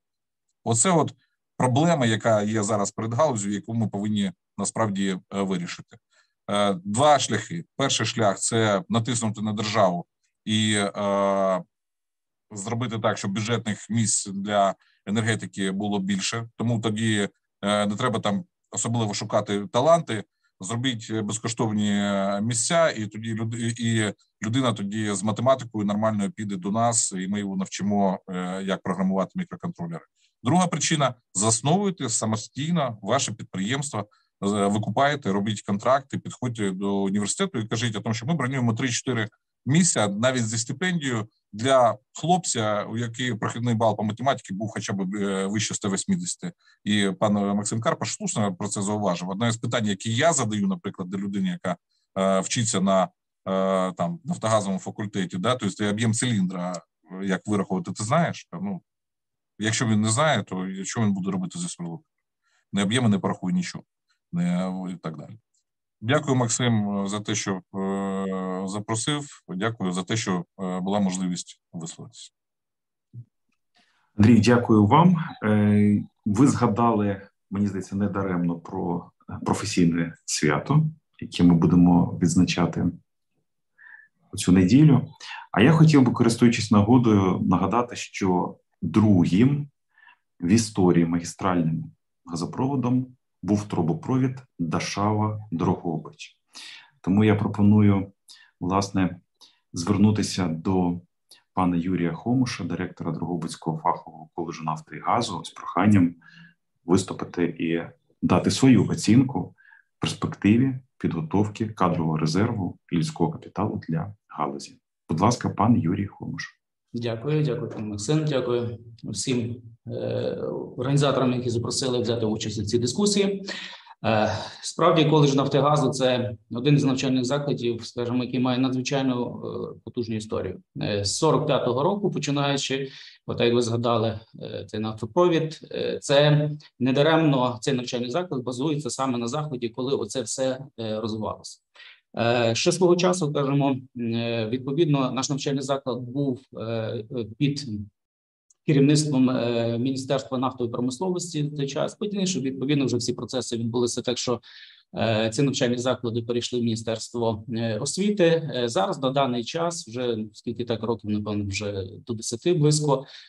Ми переходимо поступово ще в процесі переходу на регіональний вже такий на область, тобто Львівська область. Ми у нас фінансування йде з Львівської області, хоча майно належить відповідно ще міністерству освіти. Тобто, це такий перехід, що відбувається. Звичайно, це на нас також має вплив. Ми свого часу. Думали і виступали з такими пропозиціями. Невже ті спеціальності, які в нас скажімо, такі ключові, це Е, починаючи з буріння свердловин, нафтогазова інженерія, в нас три освітні програми, переробка нафтогазу. Кажу, невже е, ці питання е, ці спеціальності не є важливі для держави? Тобто, щоб десь фінансування, скажімо, за тими спеціальностями залишити на рівні, ну як мінімум, міністерства освіти. На жаль, ці процеси тоді Ну, вони мали такий глобальний характер, не прислухалися до цих моментів. Е, можливо, десь е, коли ми будемо зараз, скажімо, виводити працювати над даною е, питанням стратегії, можливо, все таки ці питання ще раз підняти і подивитися, чи дійсно вартувало ці спеціальності залишати і віддавати на фінансування, скажімо, області, тому що область вона е, вона орієнтується на свій бюджет, вона орієнтується на свої потреби, е, які є в них регіоні. Навіть е, скажу, як воно на нас вплинуло. Оцей перехід, коли ми здійснили, скажімо, на Львівську область, ми відповідно розуміємо, що це ми повинні готувати якихось також фахівців і для області, які будуть потребовані, тому що. Е, нафтогазова інженерія, там буріння свердловин в той час, скажімо, ну і зараз це область так не потягне на всю Україну. Тобто ми е, відкрили нові спеціальності. Тобто, в нас серед тих нових спеціальностей також е, досить гарно започаткована спеціальність 141 електри... електрична інженерія. Також відповідно, ми змусили були формувати і трансформуватися під потреби, скажімо, регіону. Ну це плюс і мінус такі в тому також є. Е, хочу сказати, що в процесі розгляду даного питання зараз, е, коли ми аналізуємо, яка все таки має бути стратегія людського капіталу, дуже важливо. От я підтверджую, та й мої колеги говорили з вищих навчальних закладів з виробництва. Відповідно, що повинна бути така консолідація е, таких наших спільних зусиль виробництва і, е, скажімо, навчальних закладів, які здійснюють цю. Тому що воно раніше виглядало як що ми брали підручник, ми студентів готували е, за тими підручниками цього вистачало. Зараз ми розуміємо, що виробництво воно надзвичайно все розвивається. Оце є західні технології. А от е, познайомити нас з тими західними технологіями, ну це так, скажімо, поки що питання відкрите. Хоча тут також є все таки прогрес, я скажу. Е, оця консолідація зусиль вона йде на рівні, скажімо, навіть е, персональних якихось таких відносин. Тобто, це наші випускники, яких чимало в тій галузі. Е, ми з ними контактуємо, співпрацюємо. І, от зокрема, навіть хочу так останній такий важливий момент. Це борова компанія Горизонти. Вони з нами в такій програмі одній співпрацюємо, і ми отримали лабораторію відповідно, яка дозволяє аналізувати бурові розчини. Тобто сучасно, яка в нас в принципі дотепер не було. Ми це по книжках все аналізували. Зараз ми маємо можливість на практиці студентам це показати, як воно виглядає, і ми таким чином співпрацюємо із е, нашими колегами по виробництву. Е, велика у нас співпраця є із університетами. Це в тому числі Івано-Франківський національний університет і Полтавський імені Кондрачука. Це ми розуміємо, що ми готуємо фахівців середньої ланки. Це одне питання, але де це таке, е, скажімо, і підвищення кваліфікації наших викладачів, і в подальшому, де е, потреба ем, пояснити студенту, що може дійсно е, є все таки бажання і краще для нього запропонувати вступити ще й у вищі навчальні заклади, якщо він має потенціал для того, щоб все таки розвивати цю галузь. Тому ми стараємося в такій консолідації зусиль ці питання вирішувати. Е, дуже гарна в нас практика зараз з'явилася все таки з Львів оберенерго. Це також актуально. В принципі, е, дуже приємно, що от саме виробництво до нас е, так ставиться достатньо лояльно і самі пропонують певні програми такої співпраці. От зараз ми розуміємо, наскільки складна практична практику проводити відповідно, тому вони в нас. Е, ми разом співпрацюємо і такими програмами дистанційно, тобто їхні працівники, і там і підприємство, і е, роблять відеосюжети, і фотографії. І відповідно, оце така співпраця вона приносить досить хороший результат, зважаючи на ті складні умови, які ми зараз маємо. Е, користуючись нагодою, також хочу подякувати Андрію Закравському, тому що він відповідно він створює в скажімо так в Україні ту платформу, де спілкуються і навчальні заклади, і виробництво ці конференції, які ми маємо нагоду широко відвідувати. Це великий плюс е, в у вирішенні цих питань. Тому е, це обов'язково треба враховувати і надалі цю практику розвивати. Пане Андрій, дякую. дякую вам. Дякую, завжди запрошую. Це прекрасно знаю. Дякую, дякую. Е, І от е, на останок хочу сказати, в принципі, яка бачення е, відносно цих проблем. Е, Скажу чесно, в нас. Контингент студентів цього року дещо зріс. Ми вже е, пояснюючи дітям, е, от ту ситуацію, яка є в Україні, десь доносимо, що все таки технічні за е, е, ці спеціальності і фахівці середнього рівня вони потрібні будуть. І е, не треба бути там економістами чи правниками. Відповідно, е, мріяти про космос, скажімо, треба бути реалістами і розуміти, е, що невдовзі скаже буде потреба, і будуть там зарплата, і будуть відповідно там всі умови. От тому ми розуміємо, що десь скажімо, студенти йдуть на ті спеціальності, де вони бачать реалії працевлаштування. Ми повинні, от виробництво, і ми повинні десь скажімо, прогнозувати, що от тут буде потреба в фахівцях і старатися донести до цього абітурієнта майбутнього, що дійсно там та спеціальність вона буде розвиватися. Потрібно будуть фахівців і поступайте. Не державне замовлення. Також запевняли цього року. Ну приємно мені і так я думаю, учасникам всім е, почути, що в принципі ті спеціальності енергетичні, е, там 174, 175, ми фактично всі покрили. Тобто тут е, досить таки добре. Не знаю, як та тенденція буде надалі зберігатися, але це дуже приємно. Ну і ще раз усім дякую. Е, Вітаю з з цим нашим професійним святом і бажаю не зупинятися на даній на даному шляху і робити все можливе, що ми тільки зараз можемо зробити. Щиро дякую. Пане Юрію, вдячні вам за виступ, за те, що долучилися до нашої роботи, і е, особисто я сподіваюся, що ця спільна робота кооперація вона лише розпочинається. Тому запрошуємо вас долучитися до робочої групи по власне створенню стратегії людського капіталу і розвитку в енергетичній галузі. Я пропоную продовжувати наш е, діалог. Е, Запрошую до слова пана Олега Бояринцева, власне, для обговорення другого кола запитань стосовно перспектив і безпосередньо стратегії розвитку людського капіталу. Будь ласка, пане Олеже.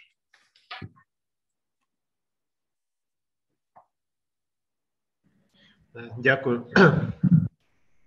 Ну, е, щодо е, розвитку людського капіталу і взагалі про існуючу систему перспективи системи підготовки кадрів для енергетичної галузі е, взагалі і для нашої компанії, зокрема, ну за всі ці роки вже видобано такий сталий комплекс заходів і співпраці з різними навчальними закладами, де готуються майбутні фахівці атомної галузі.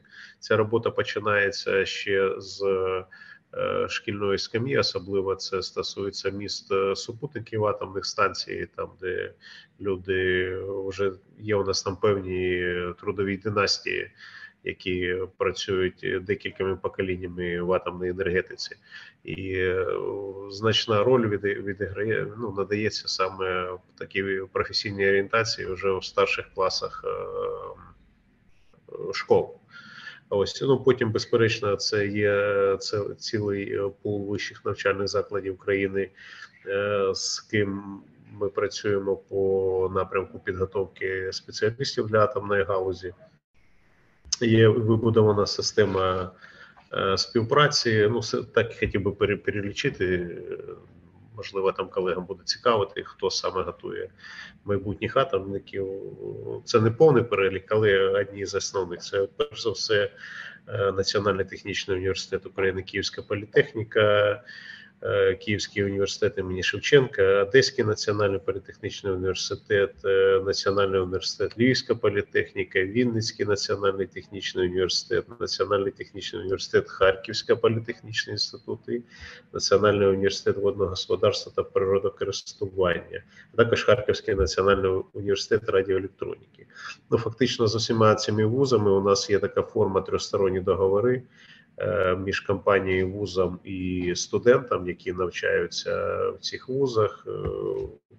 Компанія замовляє, вуз готує, студент навчається, і в основному всі ці студенти йдуть потім йдуть потім працювати за фахом, який отримали на в нашу компанію, на наші виробничі Е, потужності з минулого року. Ми почали впроваджувати систему так званої дуальної освіти, коли вже на старших курсах е, студенти мають можливість е, навчатися і отримувати спеціальність саме на майбутньому робочому місці, тобто на станціях. Але це ще такі.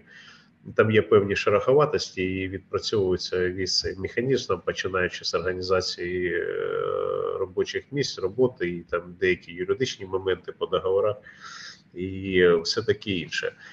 Ось також в компанії вибудована система е, постійної підготовки і підвищення кваліфікації нашого персоналу. У нас на кожній атомній станції е, створені е, навчально-тренувальні центри, які е, займаються постійною підготовкою і підвищенням кваліфікації ліцензійного персоналу, оперативного персоналу.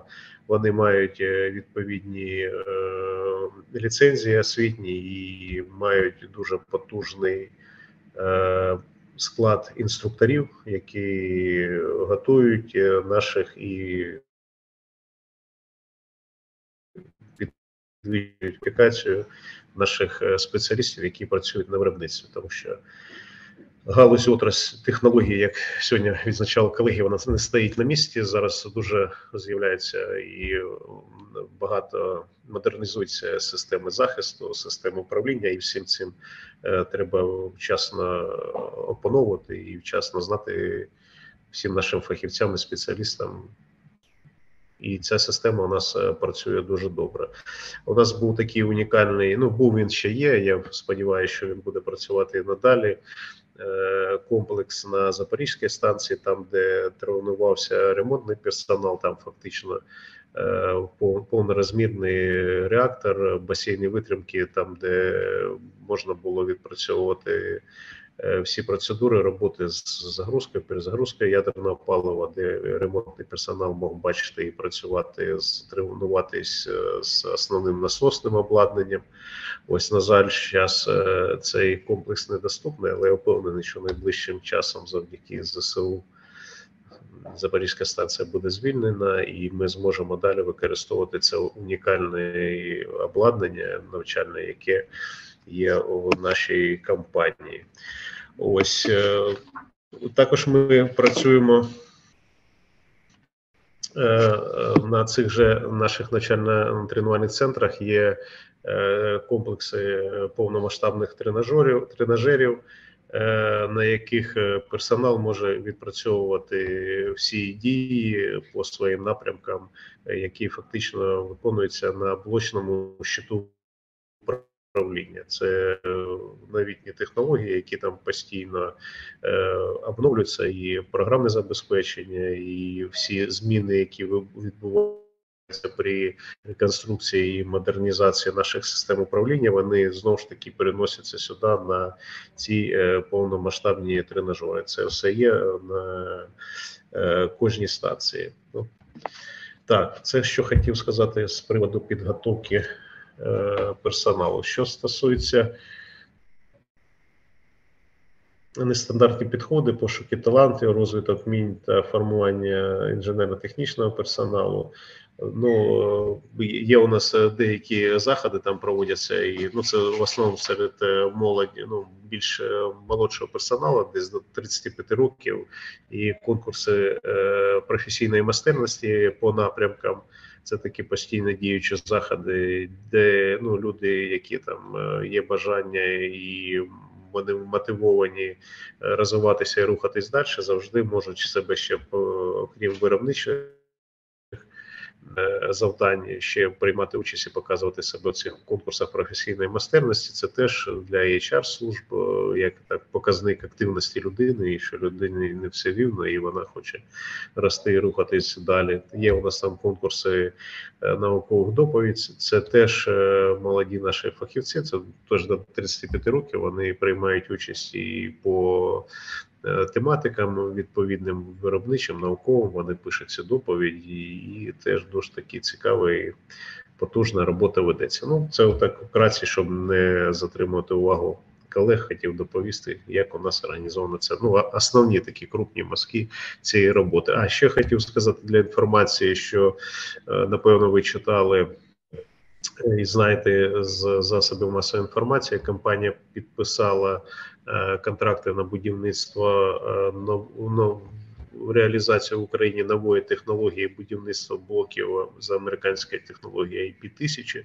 Це е, виробництво компанії Westinghouse, Це найсучасніші е, по безпековим параметрам е, атомні блоки атомних станцій, і це знову ж таки буде мати своє продовження організації і е, внедрення цієї технології у нас в країні. Це буде будемо переглядати разом з нашими вищими навчальними закладами систему систему підготовки кадрів і внедрення цієї технології і в вищих навчальних освітніх закладах і створення системи підготовки, внесення змін в систему підготовки нашого персоналу, щоб е, ця технологія була така ж такою ж зрозумілою, понятною для наших фахівців, як є зараз технології ВВР 1000 Це новий потужний виклик, який стоїть перед компанією. Я впевнений, що ми з нею справимось, і на території України будуть е, представлені найсучасніші технології атомної енергетики. Дякую. Пане Олеже, дякую. Користуючись нагодою, можливо, в трьох реченнях е, зрезюмуєте е, своє враження е, від сьогоднішньої нашої зустрічі. Ну перше, це дуже позитивно послухати людей, які дотичні до енергетики, до освіти в енергетики, до HR в енергетики, до якихось сучасних напрямків у всіх у цих аспектах діяльності. І Я дуже вдячний організаторам за ту роботу, яку ви провели, і за можливість це послухати. І вдячний всім колегам, що не дивлячись на війну, зайнятість і таке інше, знайшли можливість друг другу розповісти, щоб ми там мали орієнтацію в сучасному пространстві українському HR, освітньому в галузі енергетики. Тому дякую організаторам, дякую всім колегам. Дякуємо вам за виступ і за участь. Розраховуємо на продовження нашої співпраці. Е, запрошую до слова пана Андрія Борща, е, директора департаменту з управління персоналом та соціальними питаннями ПРАТ «Укргідроенерго». Так само, пане Андрію, е, будь ласка, ваш коментар стосовно стратегії розвитку людського капіталу, і відразу, якщо це можливо, резюме нашої сьогоднішньої зустрічі. Будь ласка, вам слово. Дякую, Максиме. Ну, що я можу сказати? Гідроенерго позиціонує наш е, трудовий потенціал як одне із самих важливих ну, аспектів діяльності товариства. А навчання нашого трудового потенціалу це дуже важливо. І якщо розглядати в історії, то в 2010 році і до цього навчання у нас займалося відділ кадрів.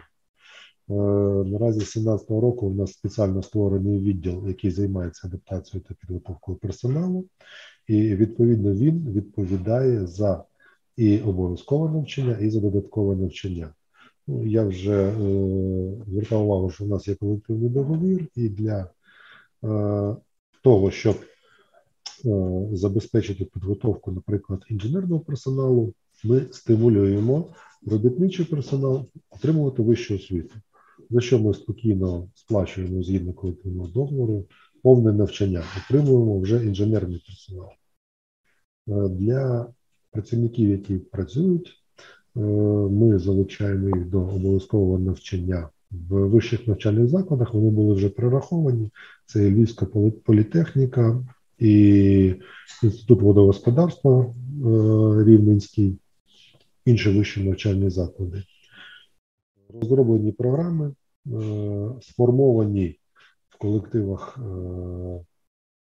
кадрові резерви і фахівці відділу кожен раз розглядають, пропонують і контролюють при цьому, як людина може пройти навчання, як виявляє бажання і як це можна ще заохотити.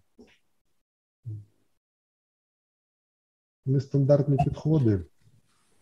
Ну, напевно, вони зараз тільки розробляються в компанії. Я не буду їх оголошувати, бо це тільки початковий етап, але це починається скажімо так, від формування психологічного профілю і доцільності використання людини, наприклад, там в інженерії, або людина більш, більш склонна до адміністративної роботи. Це так скажемо на початку. Підводячи підсумок, так, з заходи, які ви організовуєте, вони дуже цікаві, вони дуже корисні.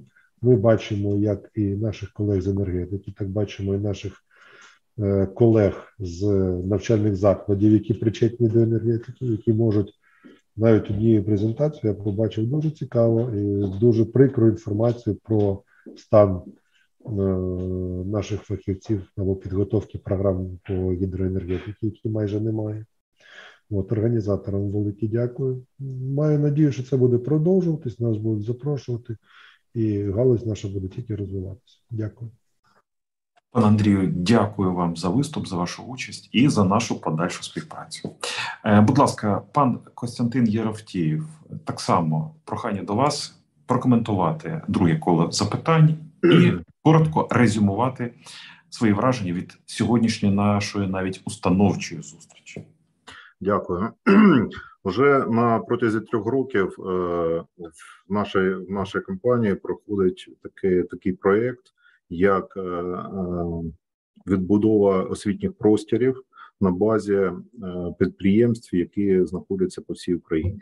Зараз зараз відкрите 9 освітніх просторів. Це сучасні сучасні простори для навчання персоналу персоналу і повністю вони оборудовані по те ті потреби, які нам нам е, необхідні. Е, що е, нового в цьому? Для навчання своїх працівників ми залучаємо своїх внутрішніх тренерів, які пройшли ретельний відбір і навчання, як передавати знанням знання дорослим людям. Десь 70-80% це тренери технічного напрямку, е, і е, ці тренери е, спільно з HR-ами підприємств і технічними спеціалістами розробляють цільові програми навчання, які потрібні конкретно нам в нашій галузі. Зараз я ще раз говорю: 9 освітніх просторів відкрити по всій Україні. Ми планували ще відкрити шість освітніх просторів. Но на жаль, це буде чуть-чуть пізніше, чуть пізніше, тому що це е, ця війна, яка йде, нас чуть затормозила. Но е, навчання продовжується. Навчання продовжується як в офлайн, так і в онлайн форматах зараз. Є спеціально підготовлені полігони на яких теж обтачуються всі навички, технічні навички. Е, Ну і е, е, зараз в прошлому році було розроблено що VR-програма, яка теж направлена на відпрацювання навичків роботи в, в пунктах газорозподільних пунктах.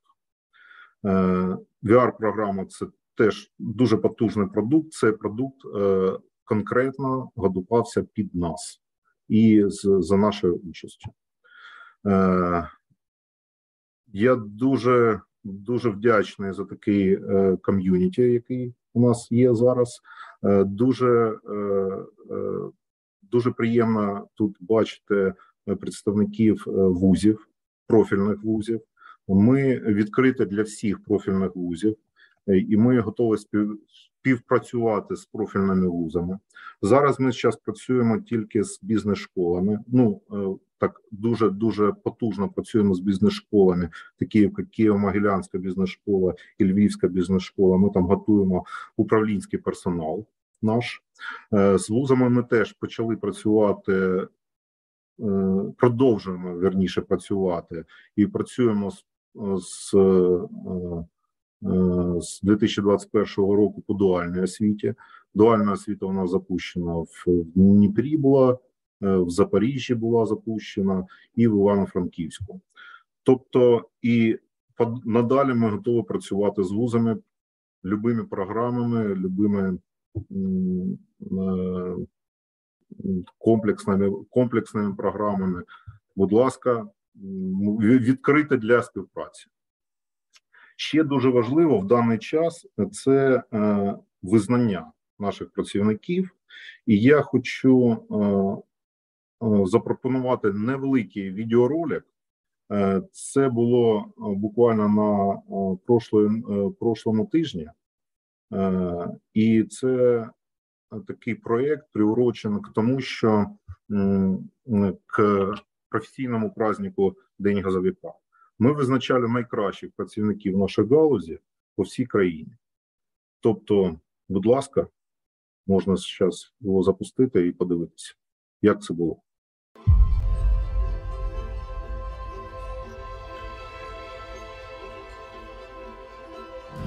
Сьогодні тут зібралось тисяч працівників з великої газової родини із 16 регіонів країни.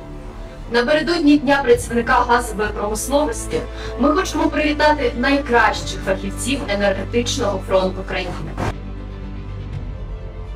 Цього року ми багато дізналися про себе. Перше, наскільки міцна єдина газова родина, як ми можемо допомогти один одному. Ця війна змінила нашу країну, нашу компанію і кожного з нас. Ми переживаємо дуже важкі часи, але знаємо, що наша зброя це наша праця. Напередодні професійного свята вітаємо всіх наших працівників, дякуємо за мужність та незламність та визначаємо сьогодні кращих серед нас.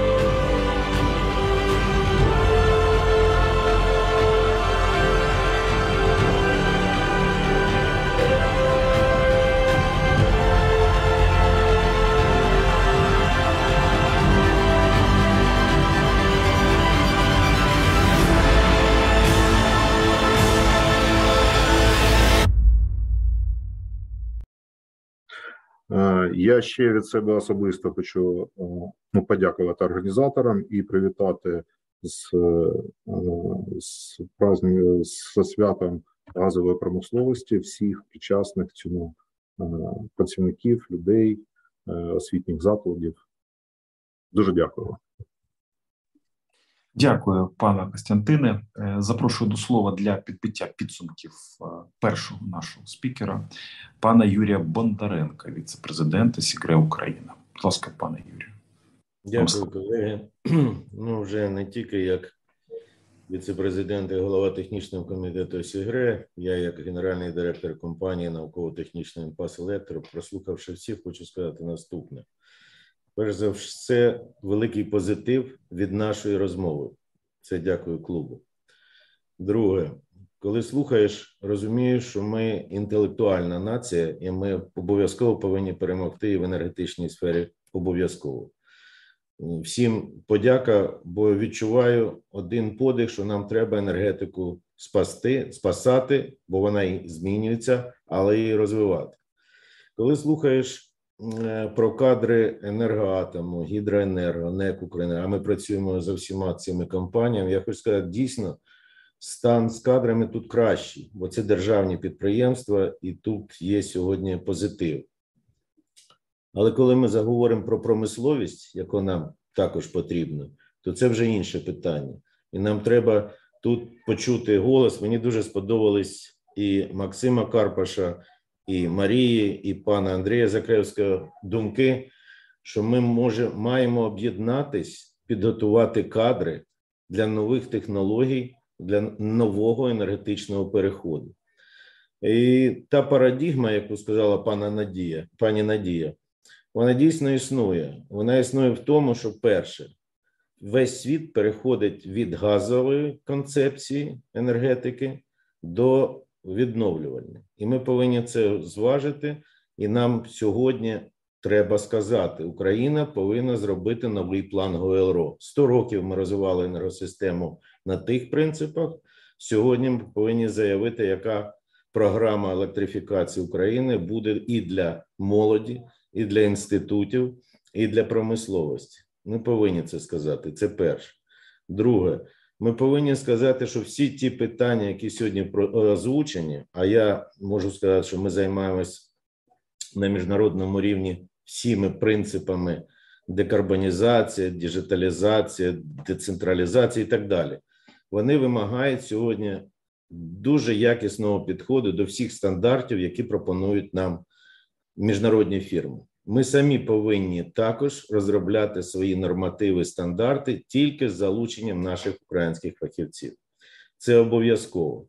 Не може бути, щоб завтра в Україні були тільки Siemens, Schneider, General Electric, ABB і інші. Вони будуть, але ми повинні мати свій турбоатом, електроважмаш, трансформаторні заводи, і тоді їм потрібні ті фахівці, про яких говорили колеги з інститутів.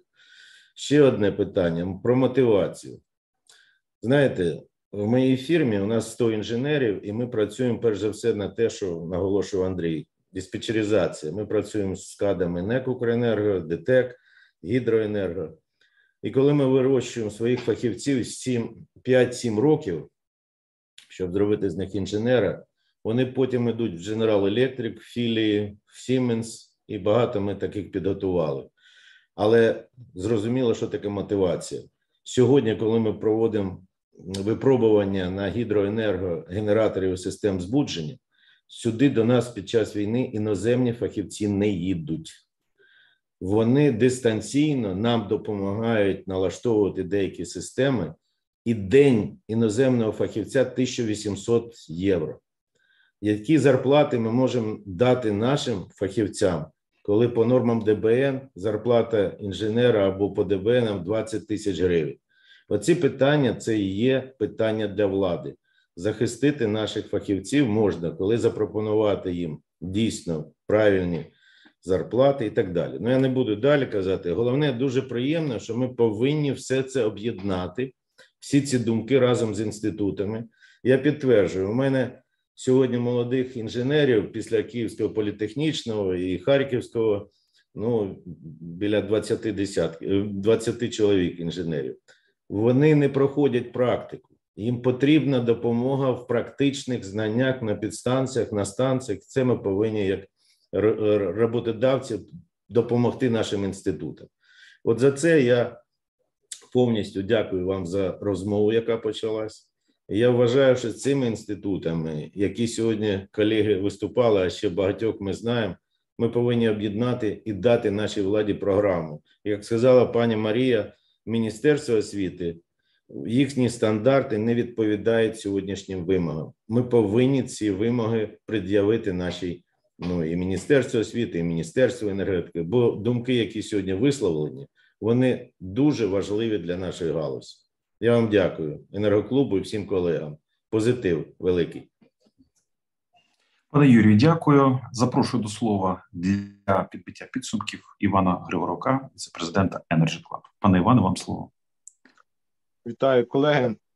Е, хочу продовжити думку всіх виступаючих, а також пана Бондаренка, що і сказати щодо стратегії перспективи стратегії розвитку людського капіталу. Фактично, ми і до довоєнний період, і під час війни розуміємо, що все ж таки ми орієнтовані на Європейський Союз і на розвиток світової енергетики. Тому фактично курс на енергетичний перехід і стратегії сталого розвитку це одним із основних орієнтирів, куди ми будемо рухатись далі в складі, дай Бог, швидше Європейського Союзу. Звіт Міжнародного енергетичного агентства казали слідуючи, що е, для для досягнення цілей енергетичного переходу необхідно для світової енергетики біля 2 мільйонів е, різних спеціальностей інженерів е, в енергетичній галузі. Е, стосовно України, я думаю, що вже поствоєнний е, період, е, коли почнеться масштабна відбудова, відбудова інфраструктури, е, це це буде на десятки лік, лік буде йти на десятки тисяч інженерів, тому що це не тільки е, там мережі, генерація, добича, переробка, це і супутня е, енергетична промисловість обов'язково. Е, і тому, е, враховуючи вище сказане, необхідно дійсно впроваджувати норми і стандарти е, світові і європейської спільноти в наше законодавче законодавче поле. І е, тому також необхідно, крім того, створити такий документ національний, як положення про технічну політику, це в сфері енергетики, це який буде охоплювати всі сфери, е, всі сфери е, ну, енергетичної отраслі. Е, і також необхідно в рамках цього положення все ж таки розробити новий глосарій, який фактично буде відображати використання нових технологій, нових технічних рішень, ну і відповідно використання нового новітнього обладнання в в масштабній відбудові е, критичної інфраструктури України. Е, тому е, це дійсно там нормативна ну, розроблення нормативної документації. Це звичайно довгий процес. Ми про це знаємо. Деякі з виступаючих, ну я в тому числі теж працюю над розробкою нормативної документації. Але е, е, але також, крім нормативної документації, які там кодекс ОСП вже почав е, адаптуватися до європейських вимог, тому що європейські вимоги об'єднують декілька наших документів нормативних, окрім в які які окремо живуть від кодексу ОСП. Наразі зараз це адаптується, уніфікується до європейських правил. От, але я хочу сказати наступне: що дійсно важливо про стандарти е, Європейського союзу, е, меківські стандарти, і їх якраз можна е, в стані в плані викон е, в плані вивчення, е, знайомства з ними, от вивчення, їх можна дійсно внести в навчальну програму освітніх закладів, тому що все ж таки, е, якщо ми хочемо бути конкурентно спроможними при масштабній відбудові там на всіх стадіях там проектування, будівництво, реконструкція, експлуатація, ну ремонт навіть поточний, то це ми розуміємо, що фінансування буде організовано за рахунок міжнародних фондів, і вони повинні і вони розуміють е, виконання робіт і технічну документацію, проектну, наприклад, або е, уже стосовно якихось технічних рішень нових, то все ж таки вони е, розуміють на рівні своїх стандартів і на рівні правил, на які е, е, на задач, на які розрахована та енергетична система, нова об'єднана енергетична система, яка буде інтегрована до Європейського Союзу в рамках НЦІ.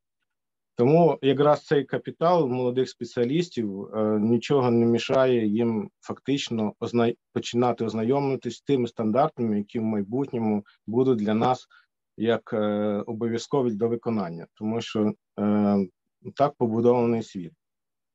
Е, Що що ще такого? А також е, хоч хотів сказати, що ми все ж таки на базі Energy Club хочу сказати, що Energy Club все ж таки об'єднує більше близько ста компаній, які працюють в сфері енергетики. Це е, абсолютно різнонаправлені по спеціалізації компанії, починаючи від добичі переробки е, мережі, генерація. Ну абсолютно всі, тому е, також виробники обладнання. От, Тому ви прекрасно про це знаєте, але я хочу сказати, що все ж таки ми організували Ем, об'єднання інженерів е, енергетиків ем, як платформу для спілкування, а також визначення основних критерій, критеріїв, ем, які необхідні галузі взагалі. Це якраз стосовно е, написання і стратегії розвитку людського капіталу, про які ви говорили, е, а також і нормативної документації. Тому я також запрошую всіх учасників, е, заклади вищої освіти, е, ну і всіх, хто нас слухає, до активної співпраці, тому що це е, ми таким чином все ж таки будемо створювати наше майбутнє. Дякую. Дякую, пане Іване. Дякую усім колегам за сьогоднішню зустріч, роботу, спілкування. Загалом зібрались однодумці, які мають спільні цілі, візії і обов'язково ми їх втілимо разом. До роботи, до нових зустрічей. На все добре. Energy Club. пряма комунікація енергії.